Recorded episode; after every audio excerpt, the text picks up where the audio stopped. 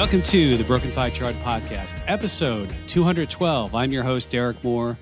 With me today is my second semi-permanent co-host, Mike Puck of Zega Financial as well. Zega, uh, Zega, how you doing? Mike, how you doing today?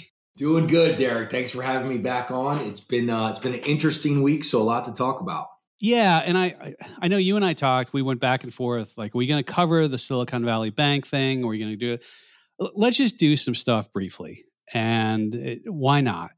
And so for anyone who's been maybe you know away camping in the in the Himalayas without internet and doesn't know that you know there's some bank issues essentially what what happened was you have Silicon Valley Bank, Signature Bank and Silvergate Bank and for different reasons all these banks I believe are in receivership, which means the FDIC comes in and takes it over. I, I, think that's the technical way of looking at it.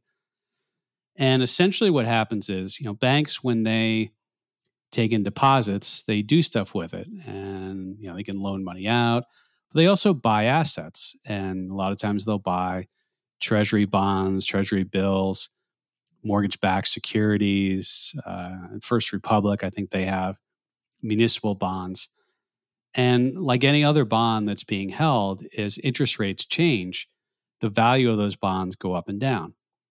And banks do what's called they have available for sale or AFS and HTM, which is hold to maturity. And it, it looks like from the reports, now I'm neither of us are bank analysts, and that's why we'll, we'll try and be brief on this, but people want us to cover it. We've had some questions. So it looks like what Silicon Valley Bank did was they put a lot of bonds that had some duration to them. And, and by duration means if the bonds are longer in maturity, the longer in maturity they are, the more interest rate sensitivity or risk they have. And it looks like, you know, they were getting a lower rate of interest. Um, somebody was quoted as saying maybe around 1.7%. So interest rates went up and the bonds went down in value. And so they moved those over to the hold to maturity side, which is, I believe that is permissible uh, according to the regulations. So, all right, so then interest rates go up and they have these unrealized losses in bonds. Nothing most of you don't know if you're following the markets and uh, you understand how bonds work. And it sounds like what happened was then if people start taking their money out and if their ratios go go too high or people perceive it, well, now you're taking money out and if enough people take money out, then in theory you've got to sell some of the bonds to raise cash or you got to raise stuff. So that's kind of the the story there. And mike the interesting thing too about mortgage backed securities is let's say a mortgage backed security is a bond and let's say mike your your mortgage and your mortgage alone is in there. And just like treasury bonds they have durations and they have interest rate risk and things like that but what happens is, is interest rates rise, mortgage backed, you know, mortgage bonds have what's called negative convexity. And, and that's a really fancy way of saying, you know, think about it. If you have a mortgage, if rates really go up, you're not going to refinance. And so those bonds or those mortgages or the bonds are, you know, have packaged up, that duration is actually going to uh, get longer. And so it's kind of a, a snowball effect. So I don't know. I mean, Mike, the the one thing I'll say is that the FDIC, and I'll link to this in the show notes. The FDIC puts out a quarterly uh, PDF, and they have the fourth quarter of 2022. They had what is this? 39 quote unquote problem institutions. To give you some perspective, 2012 was 651. And then they have the assets of FDI insured quote unquote problem institutions. Again, this is on the FDIC's website and it's end of year since it's 2022. I don't know if they'll put this out at the start of April for Q1, but 47.5 billion was the assets at problem institutions. Mike, uh, Silver Silicon Valley Bank was what 250 billion. So I don't know. This probably wasn't on their problem list, right? Yeah, it, it probably wasn't, and, and, it doesn't look like it according to this. Um, you know, I, I, think the looking at the quarterly um, banking profiles here, we've really gotten a lot more efficient and a lot better, right? Since 2012 and really the uh, 2008 financial crisis. Um, you've seen, you know, looking at the numbers, uh, and I know your listeners can't see this, but we've gone from 651 uh, problem institutions all the way down to 39, like you mentioned. Um, so we've we've significantly gotten better. Uh, I think there's less problem institutions out there. But then you're right, you're looking at what is at risk here. And uh, Silicon Valley Bank was probably too big uh, for, for what could be at risk here. So, you know, they probably weren't on the radar of any of the, the troubled banks or troubled institutions uh, with, with FDIC issues. But, you know, they certainly had an issue. And this was kind of a, a funny one when it comes to fixed income, right? So they didn't really have problems where they couldn't cover fixed income. It's just, or cover um, uh, bank accounts right away. It's just because of these long duration bonds in the portfolio and the fact that everybody needed money kind of immediately for payroll and for operations and um, especially in the tech and the uh, venture capital markets, which this bank uh, particularly serviced, right? When, when all those people needed money and they needed it now to, to for the operations on the daily capacity for their uh, companies, right? uh, Silicon Valley Bank didn't have it because it was locked up in these long duration bonds. So it, I think, you know, we don't have to beat on it too too much because it's just been talked about everywhere all week long, and it's on every podcast and it's on every news station. But they really put themselves in a pickle here uh, with these long duration bonds. Yeah, and I would also say I don't disagree with what you said, Mike. But there, people taking money out of the bank, the quote unquote bank run definitely feeds on itself. And it's it's kind of like a, a, gym. Most gyms, I'm gonna I'm gonna overclassify. I'm gonna say quote unquote most gyms. Not all gyms do this, but I think the the business model of a gym is like, hey, let's just sign. We're not to limit how many people sign up because we know that most people aren't going to show up and work out. Like if you go January 1st, January 2nd, a gym is absolutely packed.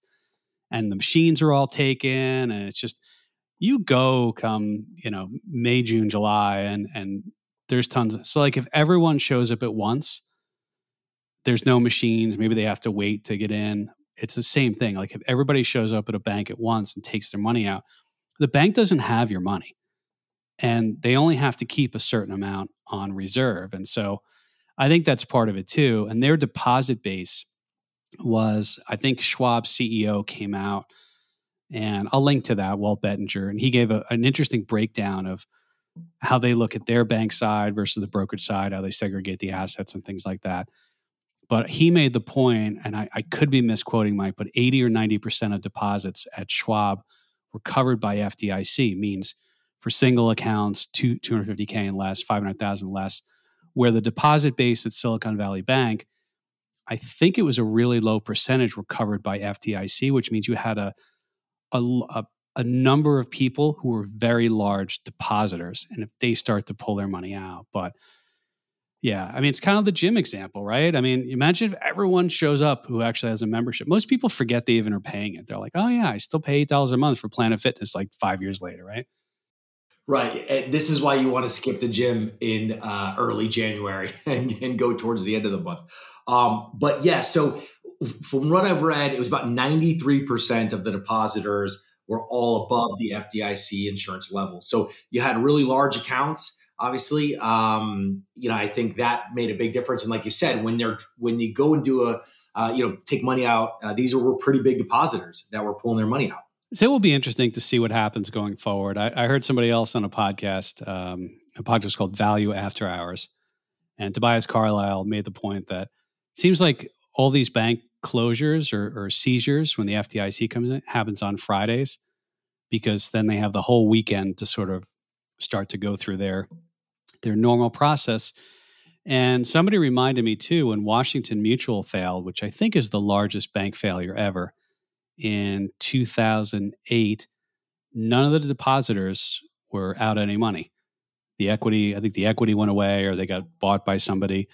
But, you know, it's they kind of have that process down where they come in and they take over a bank and so but we'll see. I know first republic has been in the news. Some of the other banks have been in the news. I, am look we're just sort of i would say tourist in this mike you and i. I mean we're not bank analysts Uh, but if you know if you want to, you can go to, go to the public bank financials. You can look at their balance sheets and stuff is right there, which is interesting because it was all in plain view for Silicon Valley Bank. But anyway. Well, I would just say that uh, you know for for retail investors because we had some questions from advisors and retail investors this week. Yes, yeah, talk about this.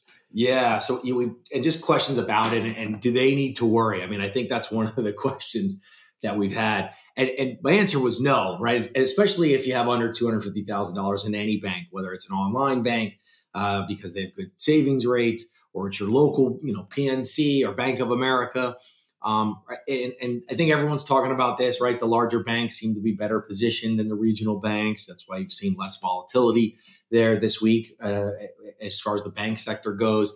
Um, but no, I, I, don't think you need to worry about your deposits in the bank. You know, they've come out and said this, um, right? The regulators have come out and said depositors don't need to worry. Who does need to worry though, right? Is the stockholders of Valley National Bank, the bondholders of Valley National Bank those are the people that uh, you know are probably not going to be made whole. Now they took that risk on, right? When they bought that stock, they knew the risk that they were taking when they bought those bonds, or they they bought those maybe preferred stocks if they had those as well, right? Or or just their uh, general stock.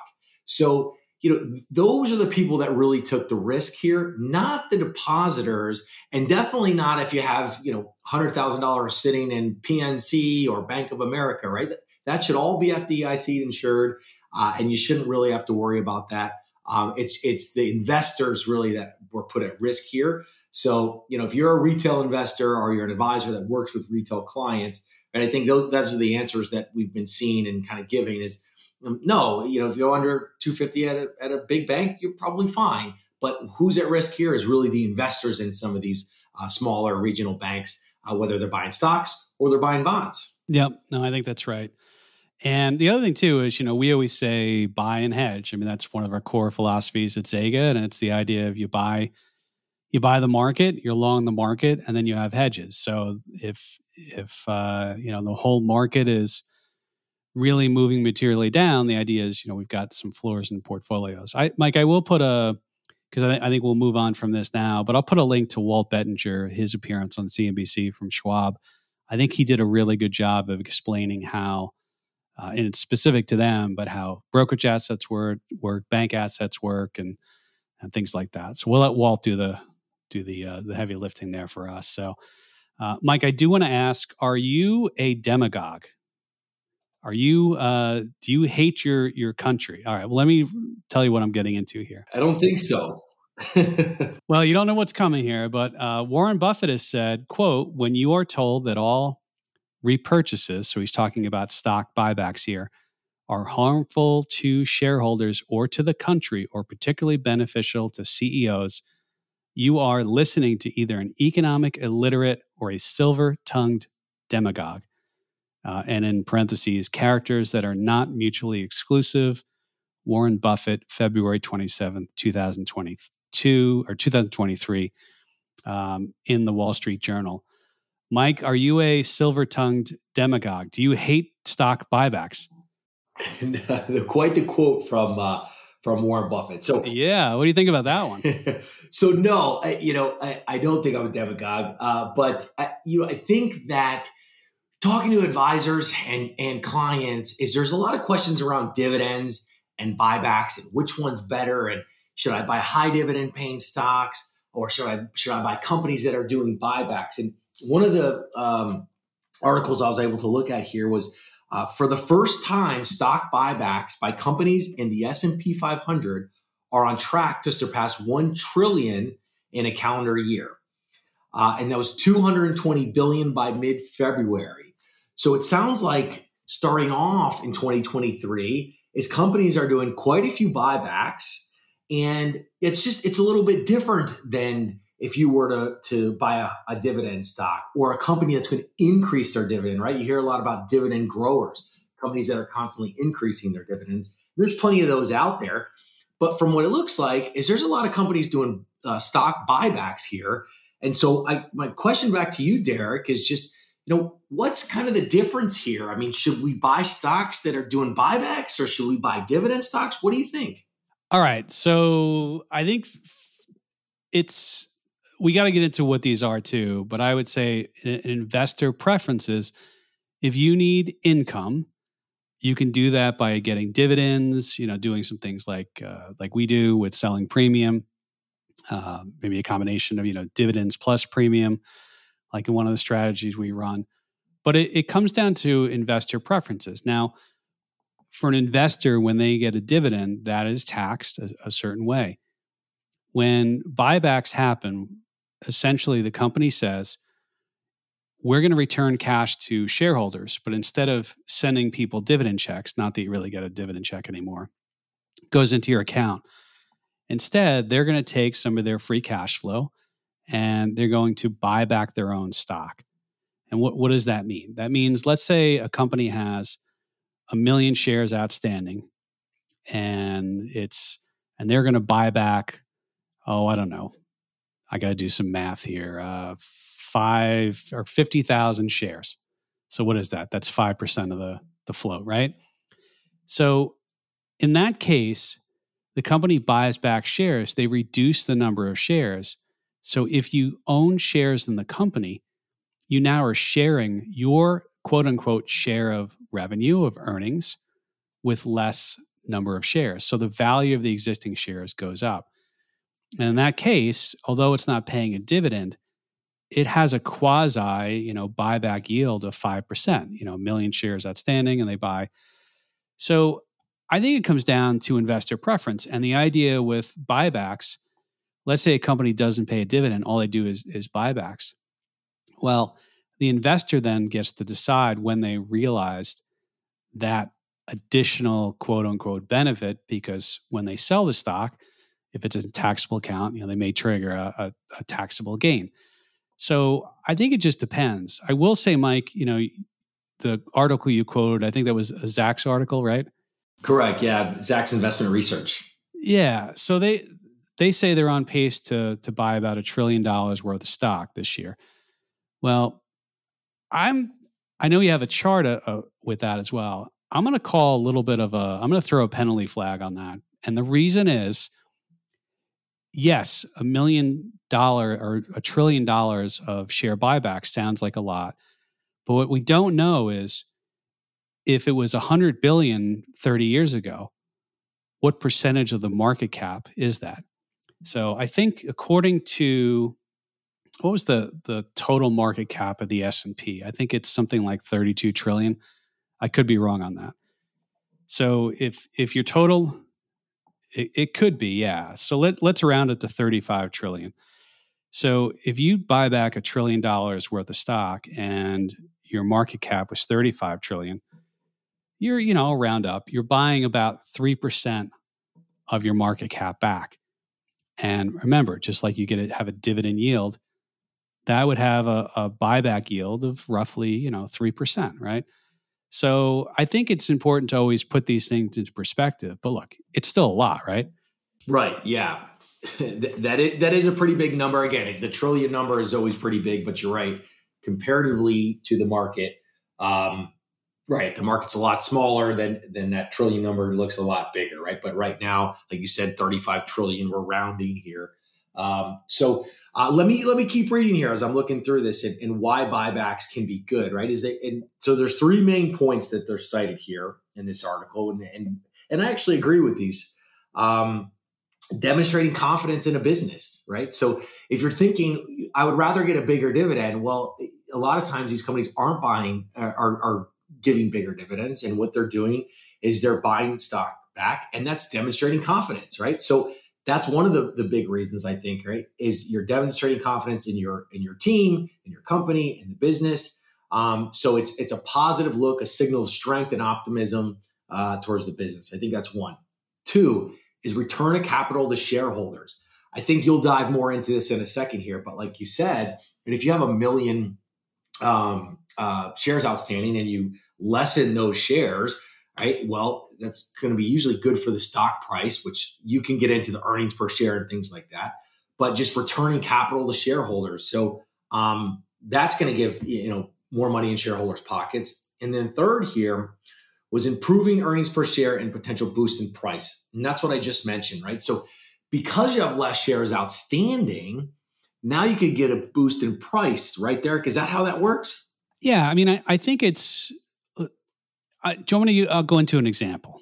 You know, and, and I think maybe that's. Uh, so we we were looking at Walmart. Why why Walmart? I, I don't know. It doesn't matter. You know, it's not. Um, we're not necessarily saying anything about Walmart, but Walmart's interesting because, you know, in 2004, their shares outstanding were 4.233 billion. In fiscal year ending in 2021, their share count was down about 35% to 2.751 billion. So they've reduced the shares outstanding in that company about 35% since you know 04 to to to 21 what is that? 17 years if i'm doing my math correct? So what does that mean? Well i did a little bit of math. They walmart earned in 2021 about 13.6 billion dollars in net income and last so 21 their earnings per share was $4.97 you get that by taking the income divided by the the shares outstanding all right fantastic but here's the thing imagine if they still had 4.2 billion shares outstanding. They had, you know, 35% more shares. Well, now that same income, you divide that by the old number of shares. And then the earnings per share would go from $4.97 to $3.23. So, Mike, to your point, when you have less shares, the shares that remain are worth more because they are sharing. There's less people with their their hand in the pot to share the uh, the net income. So that's a benefit to shareholders. It's sort of returning capital to shareholders, but it's doing it in a different way. And give you a little. Um, it, it, Walmart's interesting, by the way, because they've definitely bought back stock. Their PE last year at the end of, you know, for fiscal year 21 was 29.27. So the share price 145, 44 divided by 497. Mike, if if you had the old share count, the PE would be about 45. So last thing I want to do is keep going number by number. But I hope that sort of explains just using a real example. When you buy back shares, your you know, all else equal, and it never is, but uh, you take your net income divided by the number of shares outstanding, and the less number of shares, the more per share earnings you're you're seeing, assuming that the earnings are the same or going up. Obviously, if they go down. So, yeah, Mike, I agree with Buffett here. I think this is, you know, because I like free cash flow without explaining that. It's like if you own a coffee shop at the end of the year, uh, imagine all you did was took cash in, you kept the cash in the cash register. At the end of the year, you have a bunch of cash in there. You could pay that out as dividends. You could buy new equipment, service stuff, you know, or you could buy back your own stock. And it's really what are you going to do with your free cash flow? So, Mike, I mean, I think this is this has been good for people who are investors, but I don't think it's bad. Uh, I'll get to maybe a way that it is bad, but um, I don't know, Mike. I, I don't think this is bad at all. So there, there's some some real positives to the share buybacks, and I want to put that Walmart example in perspective. Uh, looking at numbers, because that's that's about 1.5 billion shares purchased back over that what 14 15 year period it's quite a few shares were repurchased there um, so you know when you look at it too is is when you're buying back shares there's a couple things you don't have to worry about right like a lot of times dividends they're not very tax efficient right? You're not, a, a, lot of times these are not qualified dividends. These are non-qualified dividends. So if you're uh, in a high tax bracket, you may want them to buy more shares back because it'll push your stock price higher and you don't have to pay any taxes uh, on extra dividend income that year. So unless you, you know, obviously unless you sell the stock and you take the gain, but um, dividends can be not as tax efficient at times. So buybacks can be better. Um, also it dividend policy changes, right? So you, you never know. Right? They talk about this all the time. Is they're going to change how they tax dividends at some point. And you know, again, you don't have to worry about this with buybacks.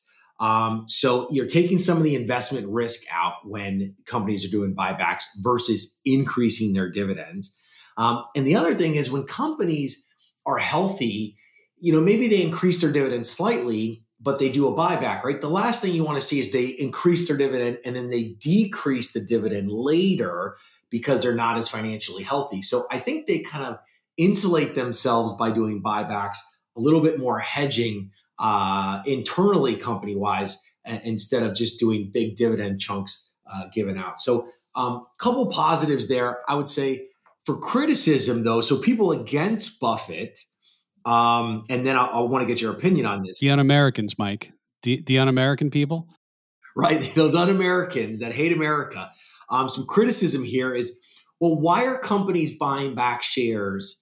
Um, why don't they invest in new jobs? Why don't they invest in new growth um, uh, ideas or more research and development? Right. I guess that's a that's a good question. Right. Is why doesn't the company just reinvest in itself? Well, I mean, the the, the idea is that a company, if they're good stewards of shareholder and, and capital, they should go where they can get the best return. And if the return on the capital is better served by buying back stock, then they should do that.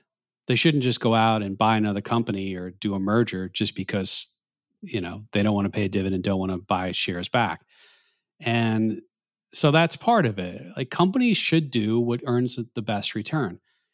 And the idea that you're going to tell a company, hey, you know, buy more widgets, uh, hire more people, if that increases shareholder value, they should do that.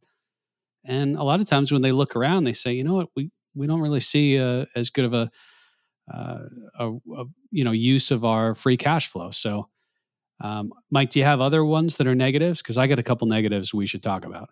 Um, you know, I think those are the big ones, right? Is just um, it is is really company reinvesting. Well, what about timing? So this is the this is a criticism, and I think it's a valid one. When companies have a lot of free cash flow, they tend to be doing better, and when they're doing better, company share price ha- you know typically will be higher. So Warren Buffett did say this, and he's criticized companies before. A lot of companies just buy back shares indiscriminately, and they don't buy it back when it's undervalued. They might be buying their own shares back when it's overvalued. And the other part of this is when you look at I don't have a chart in front of me, but the the amount of buybacks per year, 2008, 2009, companies stock stopped buying back their shares. It would have been like, oh wow, the stock is like trading at five times earnings. We should buy back as many shares as we can. But they didn't. And part of it was because the economy. Part of it is, you know, if you're a, a CFO, CEO, you're probably protecting your cash position. But Mike, that that's one of the things too. And Buffett has said that in the past. Like companies don't always buy their own shares back when it's quote unquote undervalued, right? Yeah, that's that's very true. I mean, some of the other criticisms include, you know, executive compensation, right, might benefit from regular regular employees as well. So, um, you know, there's there's we could say the haters, like you said, like the American haters, uh, but yeah, there, there's a few criticisms. But again, I think it shows strength in the companies. Um, and if I'm, I'm thinking about uh, uh, dividend investing, particularly because I think that's where these share buyback questions come up the most. And um, I, there's a couple dividend stocks I thought about in in in Mike when I first started in my career, and you these may ring a bell, um, uh, Derek. So I, I, don't know if you heard a company, Annaly Capital. Uh, was a big one. Anybody that was investing in 2010, 11, 12, that was a big one. And Prospect Capital, those were big dividend payers 14 15 16% dividend payers and they would never do uh, buybacks. And again these are companies that would pay big dividends but their stock price would go down every year. So just because a company pays a big dividend doesn't necessarily mean it's a great place or a great company to invest in right? A lot of times it shows there's high risk there. So if i'm thinking as an investor where do buybacks come in versus my regular dividend portfolio I'm thinking, hey, I want a company that pays some dividends and does some buybacks at the same time. No, I don't. I don't disagree, and and we can use. I'll go into Apple, and I'll also look at Walmart. By the way, this stuff is available on the cash flow statement. So when you go into the cash flow statement, uh, I think it's under investing activities. You'll see repurchase of stock, issuance of stock, and you'll see dividends. So it's right there in the company financials. You can kind of see what they're doing. And Walmart in 2021, uh, if I read the, the, the sheets correctly, the the cash flow statement, they paid about 6.1 billion in dividends. They spent about 6.5 billion in net uh, net share. So basically, you take repurchases minus any issuance, and that's kind of how you do it. I think Walmart actually issued some shares for. It doesn't matter the reason, but I mean that's that's 12.6 billion. And what does that mean? Well, their market cap was uh was I think I had it like roughly 400 billion dollars their market cap. So just like when you do a dividend yield, you take the amount of dividend divided by the market cap and you can do both of those on a per share basis, which is what most people are more used to. I estimated that the dividend yield was roughly, you know, 1.5, 1.6%. And the buyback yield is the amount of stock that you purchase into the market cap was about 1.6. So all told, Mike, I mean, the total, I'll call it an augmented yield or buyback plus dividend yield was roughly 3.2%, if my numbers are right. So to your point, I mean, I think you look at both of these and it's just a, it's, it's another way to return capital to shareholders. And I think to me, this should be publicized more. Like this whole, this total yield, dividends plus buybacks. There are screens that do it. There are sites that do it. I mean, you know, you can look at these these statements of cash flows and, and work it out. But yeah, I mean, I'll, I'll, give you Apple too, just so the, the listeners have an idea. Apple in uh, uh, last year did 89.4 billion in stock buybacks and 14.8 billion in dividends. So they're definitely more on the buyback side. But that is a return of capital to shareholders. So yeah, I mean, to me, I, I don't mind either. And if I'm a if I'm someone who needs income, maybe I shade the other way. Although here's the thing, if you need income, you can always sell some shares. You know, that you don't have to just get dividends. So yeah, I think this is an under understood does that even make sense? Can I say that? It's it's a misunderstood area of finance. And I think especially when the politicians get involved and they have no idea what they're talking about, um, this is to me just another return of capital. So yeah, I, I think I think we beat this up enough. Any other thoughts, Mike? Yeah, just I, I thought it was interesting. You you know, you said to look for companies or there's screeners out there that look for companies that are dividends plus buybacks right? I think there's there's probably plenty of retail investors out there that just look for dividends. And so this is kind of a little bit of a nuance or a different way to look at it is yes, dividends are important, but look, if you're looking for companies to, that are paying dividends and doing buybacks, uh, you know, there's those screeners probably are pretty good. And it just, again, I think you find the stronger companies that are doing both versus some of these just high, high dividend payers. So um, yeah, I, I, think it makes sense, and I, I, think you know they're both positive, uh, especially if you get a company that's growing their dividend and doing buybacks right consistently. Um, that's got to be on the positive side too. So yeah, I, I, just think it's it's another dynamic to think about when you're thinking about dividend stocks. It's not always about the dividend. Look at the buybacks as well, because that's going to tell you a lot about the financial strength of the company um, and where they're going in the future. Yeah, and by the way, you you mentioned early on you were spot on about talking about the S and P 500.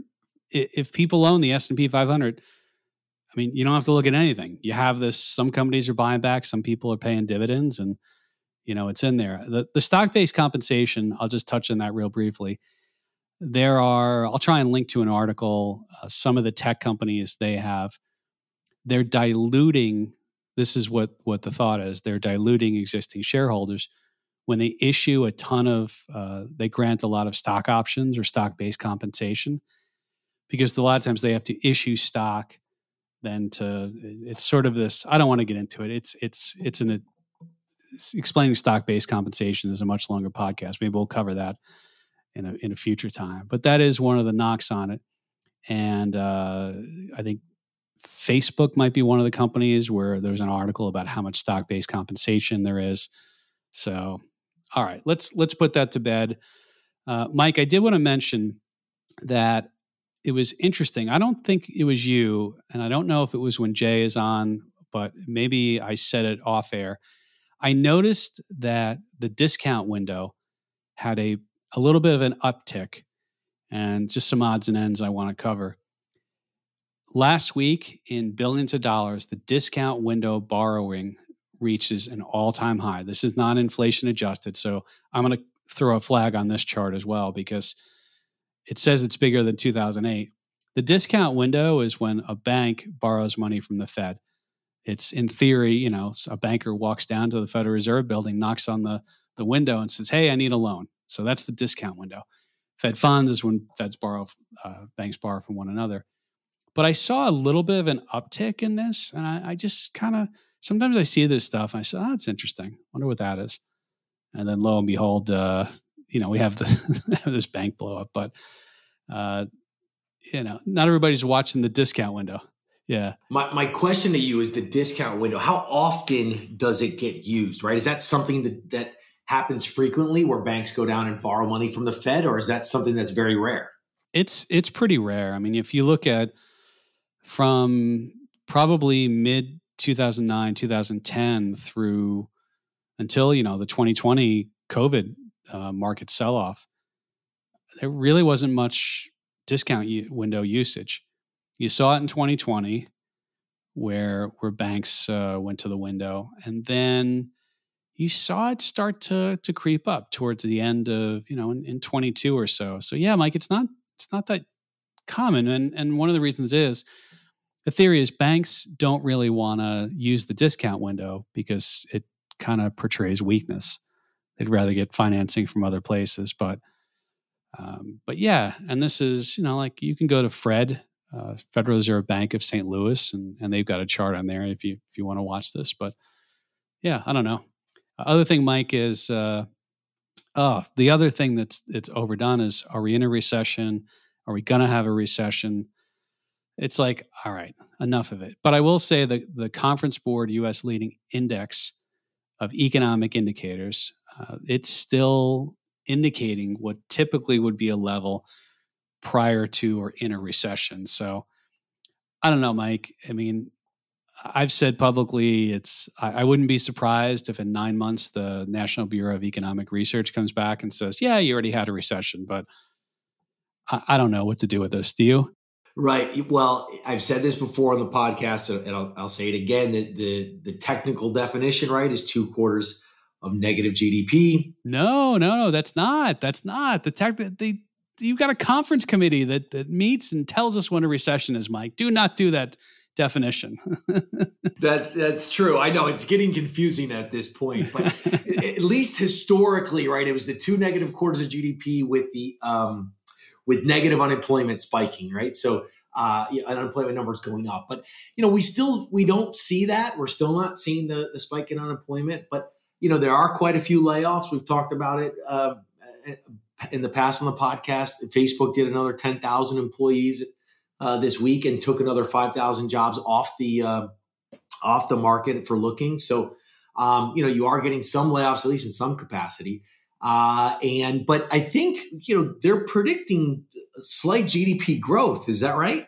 Yeah, I mean the the Federal Reserve Bank of Atlanta, which has the GDP now, I think their Q1, their nowcast is something like three point five percent growth.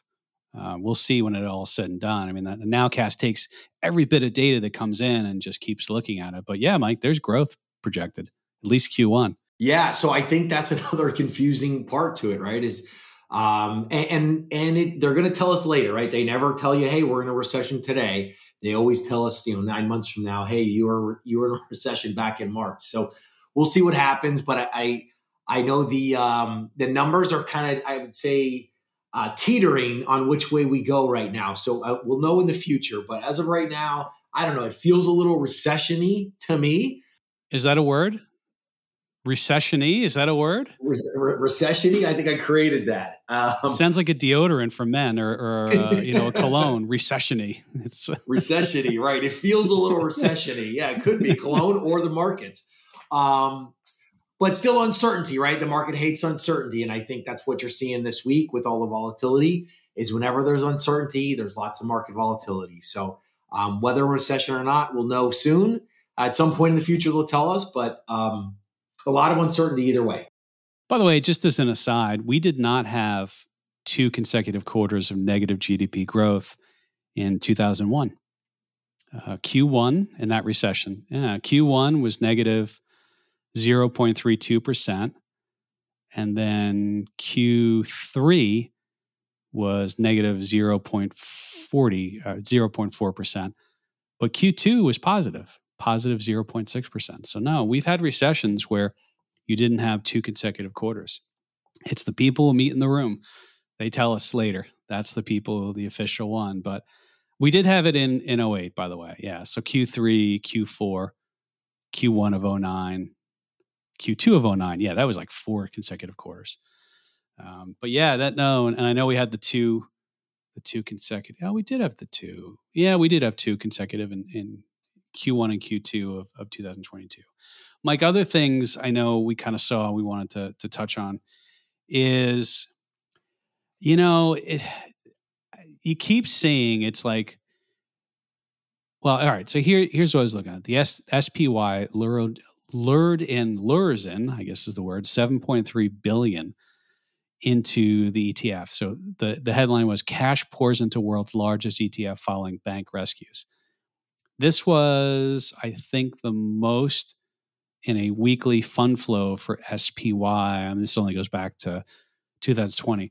Like, it's uncanny that people, eh, I mean, did, do you think people got out first and they came back in? Or like it's like people get bearish when the market's down and people get bullish when the market's up. Like i don't know. But this is a lot of money that came into spy i don't know what it means. It's just interesting. That's all yeah so year to date i think this is this is an interesting number and i'm just looking at spy right so the the the etf that tracks the s&p 500 and i'm just looking at year to date performance and we're actually up 2.4% still on the year. So, you know, remember all this negative talk and all the banks are going out and and you know they're having all these problems. And are we in a recession? Are we not in a recession? Um, do we feel recession-y? Right, my my new word. Um, we're still up almost two and a half percent on the year, right, for 2023. Now that that might not mean anything. Um, you know, there's plenty of other things we can look at. Right, January was positive, and Usually, if January's positive, the year's positive. You know, maybe that means nothing this year. I don't know. Um, Jay talks about this quite a bit. Right, the third year of election cycle, the market's usually up um, 90.5% of the time. So there's a lot of statistics to look at, but I think regardless of, of what's happening and some of the turmoil and uncertainty is we're still up around 2.4, 2.5% on the year. Kind of interesting uh, based on everything that's happening. I agree. I mean, you know, this is why it's so tough to try and time this stuff. You know, here's another data point, and this is the S and P performance one year after rate hike cycle began. So I, I have a little bit of a problem with this chart I'm looking at, but and what it says is March of 88, February of 94, June of 04, December of 16, and then March of 23. So what it's saying is one year prior is when rates started to be risen. And in all those cases, the market was up a year later from the start of the rate cycle hiking, and we're down in March. Uh, I, the problem here is it doesn't say the magnitude of rates. It doesn't say how many times they raised. Were they still raising a year later? So, but I don't know. Maybe I don't know what this I do with this, Mike. Do you know what to do with this? I don't. Yeah, um, it's it's just funny, right? Because it, what it's saying here is, as they start raising rates one year later, the market is higher. Uh, that's happened in 88, 94. Um, I don't know if you quoted the years, but 04 and, and 2016 too. So, and there's just not in 2023, right? We're still negative comparatively. So, um, yeah, some weird things are happening. I would say, I guess this was what it tells me, right? It's just not the norm is not happening you know, we usually hike rates when you're later, the market's higher. And that's not the case this year. By the way, I think the dates, I, I forget where this is from. Um, that there's no, there's no identifying mark on this chart that somebody sent me, but it says March of 23. I think that should be March of 22 because I was, I remember the February 94 raise. That's when Greenspan surprised the markets out of nowhere and was like, yeah, we're going to raise rates because we're going to show the Fed's in charge.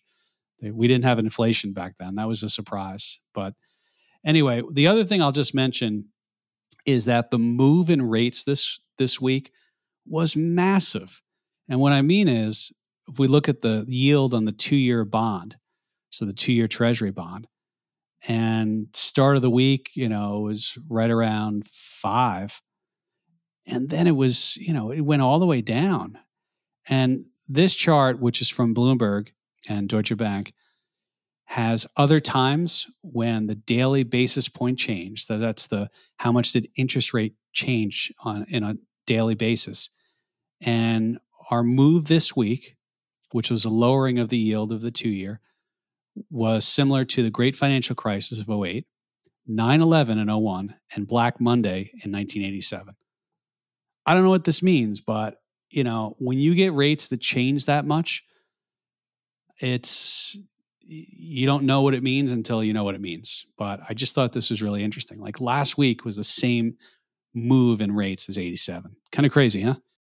Yeah, I, am looking at it too, and, and you're right. These these big moves, and these are two year rates, right? Yeah, two year government bonds. So right, Black Monday, 9/11, Great Financial Crisis, and then now, then March 13th and March 15th. So yeah, these are big moves. Um, I guess if you look at what happened in the other three times, right, you have the the market really negatively impacted. Um, that doesn't seem to be the case this week, right? I mean, I guess we could see what happens to follow in the coming weeks. But all these, uh, well, Black Monday, right? The market was a great buying opportunity. Um, and I guess on a positive side, right? All of these times were great buying opportunities once we bottomed out. So um, maybe that's what this is telling us right here is that is we had this big negative move and it's a good long term buying opportunity for equities. We'll let people know whether it's a good buying opportunity or not uh, in a year. We'll tell you if it was good or not. How's that? Because neither of us, that's the thing. Mike and I don't know what's going to happen to markets. It's really tough but yeah, I mean, it's sort of been an up and down week uh, this week, and you know, we'll see. All right. Um, one other thing I wanted to to mention. What did I want to mention? I can't remember it now. So, uh, oh yeah, yeah. One other thing I think. All right, just one extra quick point on the banking crisis. Are they going to raise FDIC limits to infinity now? Like what? What happens here? And isn't FDI because banks, I believe, are the people who pay for the FDI insurance, FDIC insurance. Like there's, they pay the premiums between all the banks. Like if you raise FDIC insurance to infinity, like doesn't the cost for that insurance go up? Like, what are we doing here going forward? I don't know. A little bit of moral hazard here.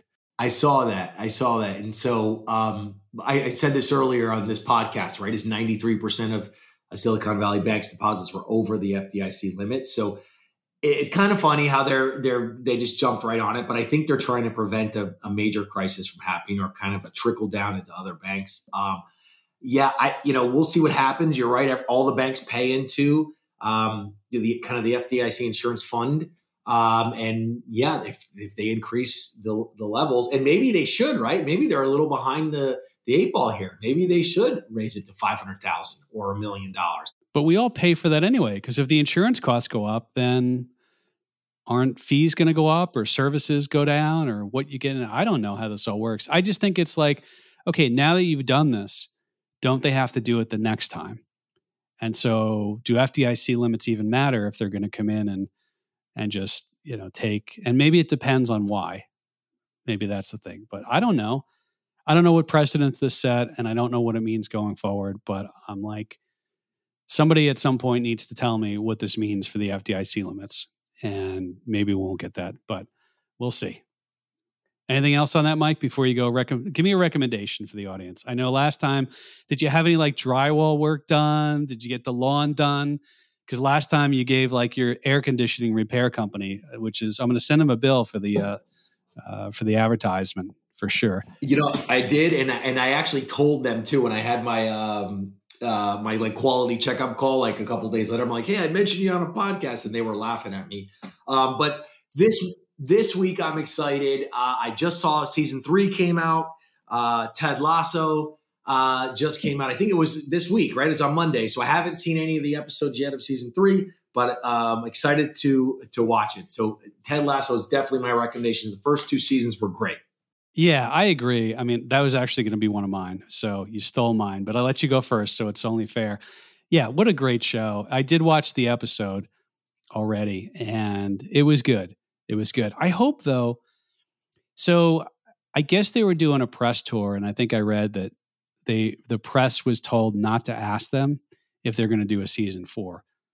And he's always said he kind of always had like the idea of you know the story is written on, on an arc for three seasons, but if this is Apple TV's you know top hit, you got to believe that they're gonna you know I mean look they had 89 billion available for uh, for buybacks. Why can't, can't they throw some of that money Ted Lasso's way, right? So then what are the criticism right, of uh, of the buybacks? Here now we're now we're the criticizers of buybacks. it's a great show, definitely lighthearted, and I, I recommend it for anybody. Well, look if if spending the money for Ted Lasso season four is a good a good investment and a better return on capital than buybacks, then they should do that. This is how this works. I don't know how much it costs for Ted Lasso, but no, I I agree. I really no, that's that movie is uh is tremendous. All right, I'm going to go into the archives. Uh, I the town was on one of the streamers with uh, Ben Affleck. Um, is Matt Damon's in that too? No, no, uh, Jeremy Renner. Jeremy Renner, Ben Affleck. That is that is a yeah, that's a really good movie, and it's one of those when you tell people and they're like, "What's the town?" I'm like, "Just watch it. it it's good. It's very violent, a lot of you know, but it's about a, a, a group in Boston who are very you know the the people you'd expect to see on the south side of Boston, and there's some robberies involved. There's some some stuff like that, but it's a really good cast. So, all right, good. You you approve of that one as well. Great movie. Yep, seen it many times yeah watch with the fa- watch ted lasso with the family watch the town you know on your own. It's uh, a little bit of violence there but that's all right. All right mike i think we've uh, we beat this in, up enough. Uh, the audience at this point is uh, hopefully understanding of buybacks and what those are and i'll tell you what it is it, it continually become you know is a misunderstood area of finance. So I encourage people to to read a little bit more about that. And uh, maybe ne- next time you come on, Mike, you'll give us a uh, uh, like a, a, washer and dryer company that, that you can as well, or something like that. But Mike, thanks for coming on again. I appreciate it. Thanks for having me on, Derek. I appreciate it. We'll talk soon. All right. Thanks, everyone. We'll talk to you next week.